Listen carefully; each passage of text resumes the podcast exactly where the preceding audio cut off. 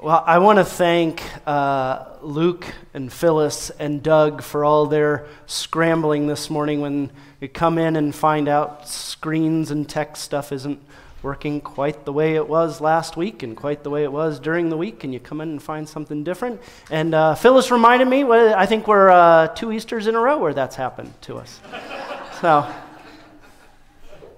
but that's all right. There was a, uh, an, I'll, I'll, get there, I'll explain it here in a few moments. There's about a five minute video that I was going to show. Um, so I'm going to sign that as homework. Um, don't worry, I don't think that means you're going to necessarily get out five minutes early. Um, we'll fill that time. What is your favorite tradition of celebrating Easter? Either with church or family. And you can just yell them out.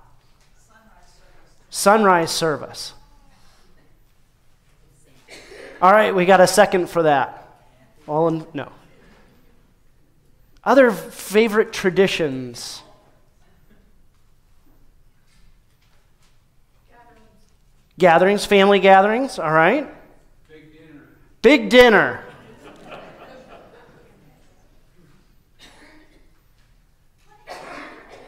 Say that one again. Hunting Easter eggs. All right. I'll say, uh, as a little kid, my favorite part um, the church that I grew up in, kids on Easter got, Penny, what were they? The chocolate crosses. And they were made out of a Snickers bar and a Milky Way, and you took them and you melded them together, and then you took uh, some, some icing and, and piped on some uh, flowers all around it, and all of the children got one of these. And it was wonderful. And when I got too old to receive one of those chocolate crosses, it was quite tragic. And every once in a while, my, my mom will still kind of make them for us as a special treat. But that is one thing I have etched in my memory. Um, I also remember the sunrise services, uh, complete with donuts and um, fruit salad. It was the same thing every year. Um, when, we, when we moved. Oh, there were always eggs. I, sorry, I actually don't remember the eggs. As, as a little kid, I must have skipped the eggs. Um, but it was one of the things that when we, when we moved to Pennsylvania and uh, the church there had sunrise service and breakfast, but they didn't have donuts and the fruit salad. It, it's like when you go to another church and find out they don't have the exact same uh, love feast soup recipe, and you think that, wow, I'm not really sure if we can continue to, to go here.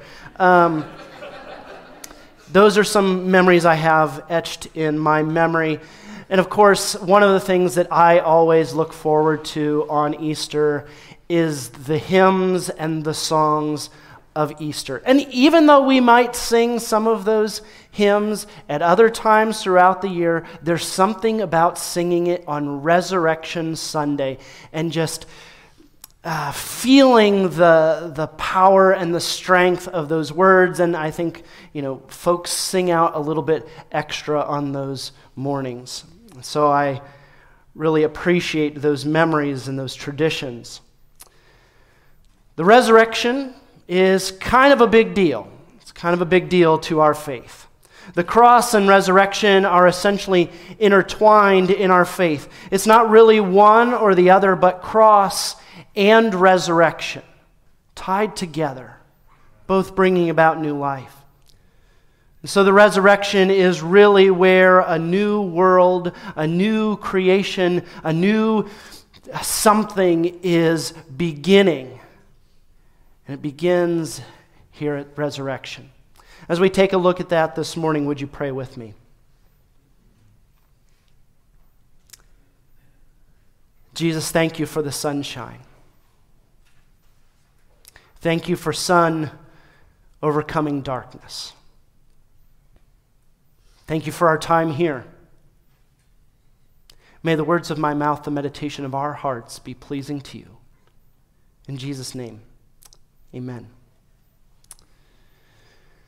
Of course, our Easter story, the scripture that was read this morning, is probably familiar to, to many of you. You've heard the story over, there are familiar details. Mary Magdalene comes to put spices on the body now that the Sabbath is over.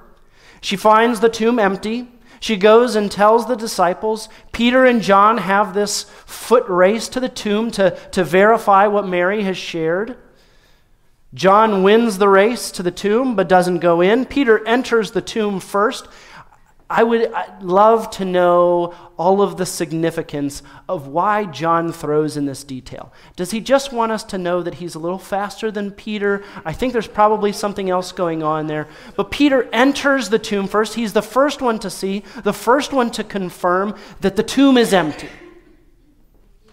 We're told the details of the grave clothes lying there. John is, is helping us, helping to highlight for us that the resurrection has happened. Following the days of the resurrection, rumors started to be spread. Um, uh, alternative truths start going around that the body has just been stolen. But John puts in uh, or highlights this detail that the grave clothes are left behind. Any grave robber that would have gone in and stolen the body of Jesus wouldn't have stopped to unwrap the corpse and take the body out. They would have taken everything out, including the grave clothes. And so when John highlights that those clothes were still there, we saw them laying there, he's highlighting no one stole the body. None of these rumors that you're hearing are true. Jesus has risen. So there is, on one level, uh, this event of what is happening, the real experiences of Mary, John, Peter, and then, as we see in Scripture, many others who experience the, the risen Jesus, who eat with him, who walk with him, who spend uh, the next 40 days fellowshipping and, and continuing to learn from him. But with John, as through all of John's gospel, there's always another level of what's happening. And I want to focus in on this other level of what John is talking about and some of the ways he wants our minds to think as he highlights certain details in the story. And so, what John is telling us is the launching of creation 2.0. In verse 1, we heard read early on, the first day of the week, while it was still dark. Kind of, we pass over that detail. While it was still dark, Mary Magdalene came to the tomb. See, the early church, when they start to recite their faith, when they start to develop statements of faith, they're always talking about the third day, which is true. Three days he's in the tomb, and on the third day he rises. But each of the Gospels doesn't start with the three days following, they start with on the first day of the week. On the first day of the week, something special is happening on the first day of the week. And John kind of highlights this extra detail while it was still dark. When Matthew, Mark, and Luke share this story, they don't highlight that detail in the same way. Matthew says, as the first day of the week was dawning. Mark says, when the sun had risen. S U N had risen. Luke says, at early dawn. Now, John's not trying to uh, conflict with the others, but in typical John fashion, there's something deeper. There's another level of what's happening that John wants us to see and have highlighted. We go back to the very beginning, John chapter 1, what we call the prologue to John. He starts, In the beginning was the Word, and the Word was with God, and the Word was God. And we're told that everything that exists, has been made through him. And so John wants to take us back to the very beginning.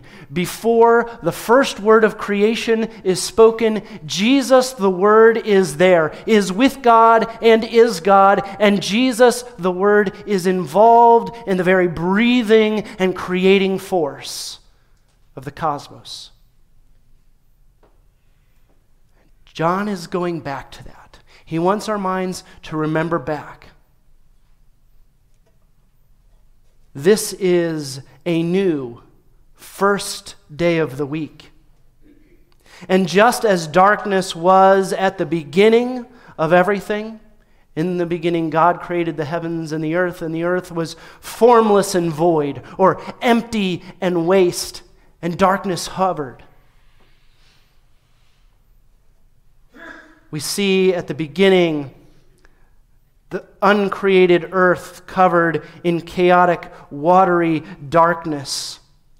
And just as at the very beginning of creation, darkness covered the earth, so now, from the crucifixion until this first day of a new week, darkness covers the earth. And a new creation is dawning. I want you to think about some other details here that John highlights. Where was the tomb that Jesus was placed in? Remember where the tomb is at? What kind of setting is the tomb in? It's in a garden. It's in a garden. What happens back in Genesis? What does God do? He creates a garden.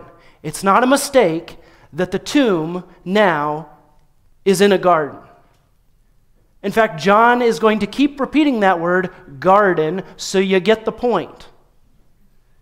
In John 19:41, we're told, "Now there was a garden in the place where he was crucified, and in the garden there was a new tomb in which no one had ever been laid." And so we're back where first creation started, chaotic darkness. But lo and behold, there is a garden. And in the garden is the Word made flesh. Paul will call Jesus the new Adam or the second Adam. The first Adam was put into the garden to tend and take care and to bring further creative order to God's good creation. The first human ones are set there to be co creators, co organizers, co stewards of God's good creation. Put there to be in perfect relationship and continue the good work that God had started. Now, the new Adam, or second Adam, is recognized. Mary turns around. And what does she think Jesus is? A gardener.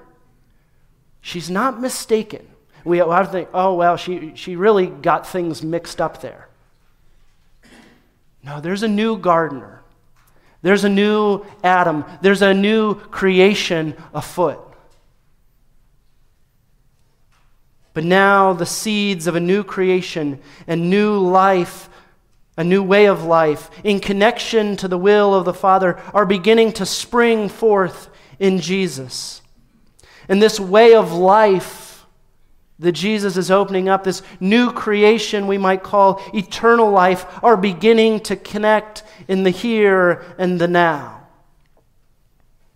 All throughout John's writings, he's, he's highlighting this newness, this new creation, this new thing that is happening. In John's uh, revelation, in 21, verse 1 to 5, we hear this.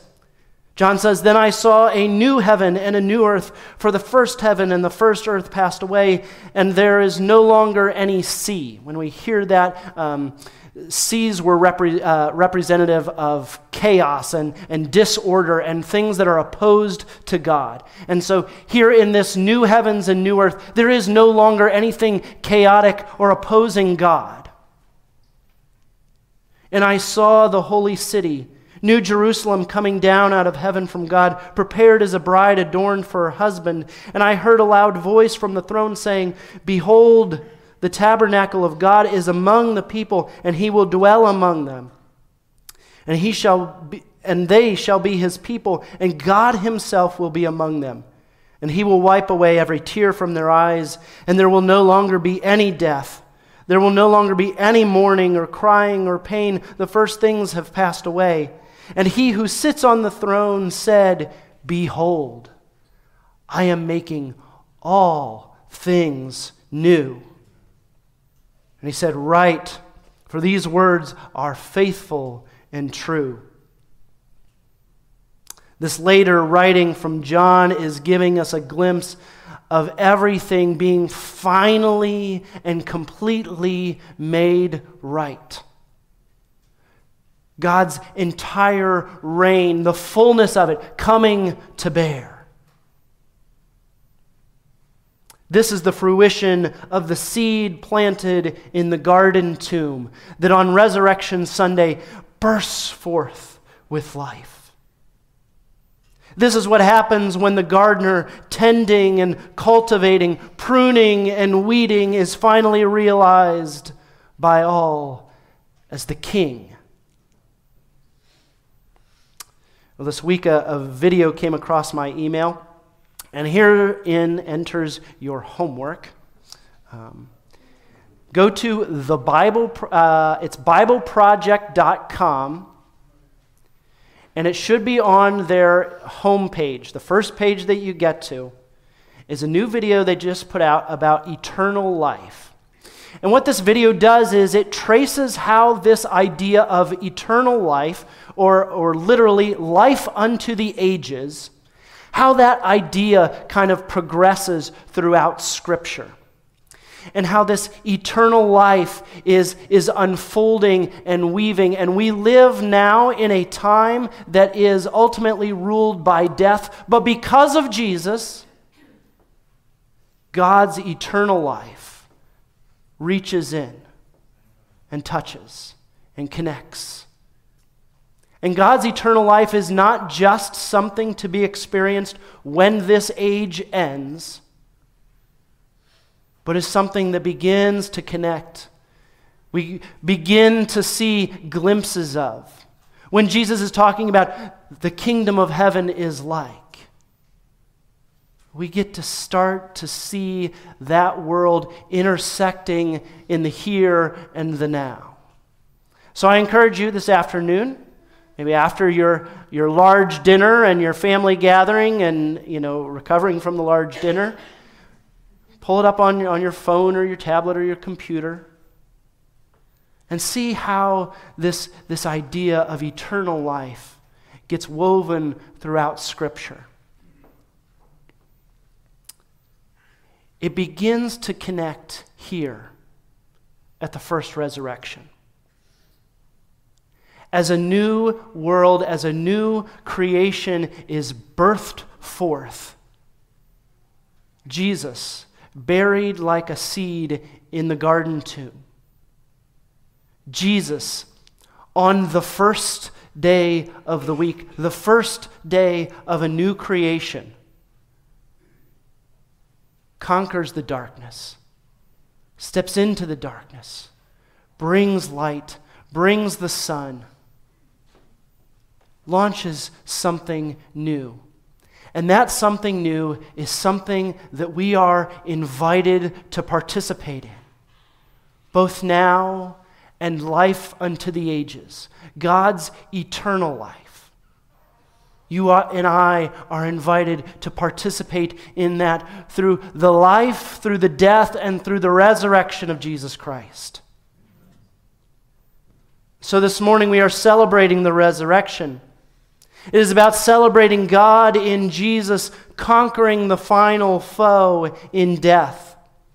It's about the chaotic darkness of uncreation that covered the earth for three days, giving way to the rising of the sun on the first day of a new week. It's about a new garden and a new order, a new age being brought to bear even now. Elsewhere in John, Jesus says, I am the way, the truth, and the life. No one comes to the Father except through me. This eternal life connects to this current age of death through Jesus. This life under the ages being pulled down, and at points we can connect now, but can ultimately connect when God brings the current age to an end and the life unto the ages is brought to completion. And so the resurrection is something that happened. It's something that Mary got there finds an empty tomb. She goes and she tells, uh, announces to the disciples. John and Peter race to get there. John wins the race. Peter enters the tomb. Grave clothes were left behind. And then a gardener, but more than a gardener, is there. He says Mary's name. She recognized her beloved teacher raised to new life. And witnesses interacted with Jesus in the resurrected flesh in the days that followed.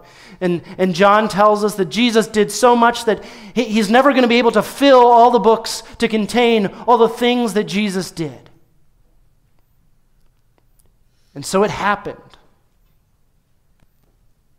A real resurrection happened. But also, the resurrection is continuing to usher in a new age, a life unto the ages, eternal life, through the life, through the death, through the resurrection of Jesus the Christ. We have seen what it looks like to live in the pattern of life connected to God. The penalty for choosing good and bad for ourselves, that, that first Adam has the choice. He chooses to eat from the tree of knowing good and bad, deciding for himself what good and bad are. The penalty for choosing good and bad for ourselves, living strictly on our own terms, selfish terms, at odds with God and with others, has been paid by Jesus taking the place of sinners. And the resurrection has conquered the final enemy, which is death. This is good news. Amen? So, whether you're hearing this news announced for some of you 90 plus years worth of resurrection Sundays, or if this is the first time, this is needed news. The resurrection, the dawning of a, of a new creation, life eternal, is, is needed good news. Because if I turn on my TV and watch the news, I see details of war and death in Ukraine. We continue to be in some state of limbo as a, the pandemic is kind of past, but not really past, and there's these lingering effects around us. Economies are messed up, interpersonal relationships strained by a couple of years of not being with one another, mental stress and fatigue rampant all throughout our society political animosity at all time highs. But these are part of the stuff that is in the current age, the age that will pass away. That doesn't mean that it doesn't matter. It doesn't mean that it's suddenly easier. It doesn't mean that Christ followers aren't called to speak and act in these situations. In fact, you and I are called to continue to demonstrate the kingdom or to speak, breathe, and act in ways that announce and demonstrate the life under the ages, the eternal life, or the reign of God. But we also really need some good news that Jesus has won the victory the old is passing away. Behold, all things can and will be made new. This eternal life, life under the ages, that will someday be complete, is beginning to break through. And it begins in the garden on the first day of the week as the sun overcomes the darkness.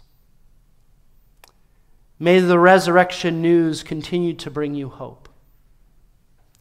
May we learn to place our faith, hope, and trust in the gardener, in the one who has launched a new creation, the one who died in our place, and the one who has overcome sin, death, and the grave, Jesus the Christ. May we live as people who announce and demonstrate what the reign of God looks like, even in the here and now. And through Jesus, may we come into the life under the ages, God's life, the life eternal. And all God's people said, Amen.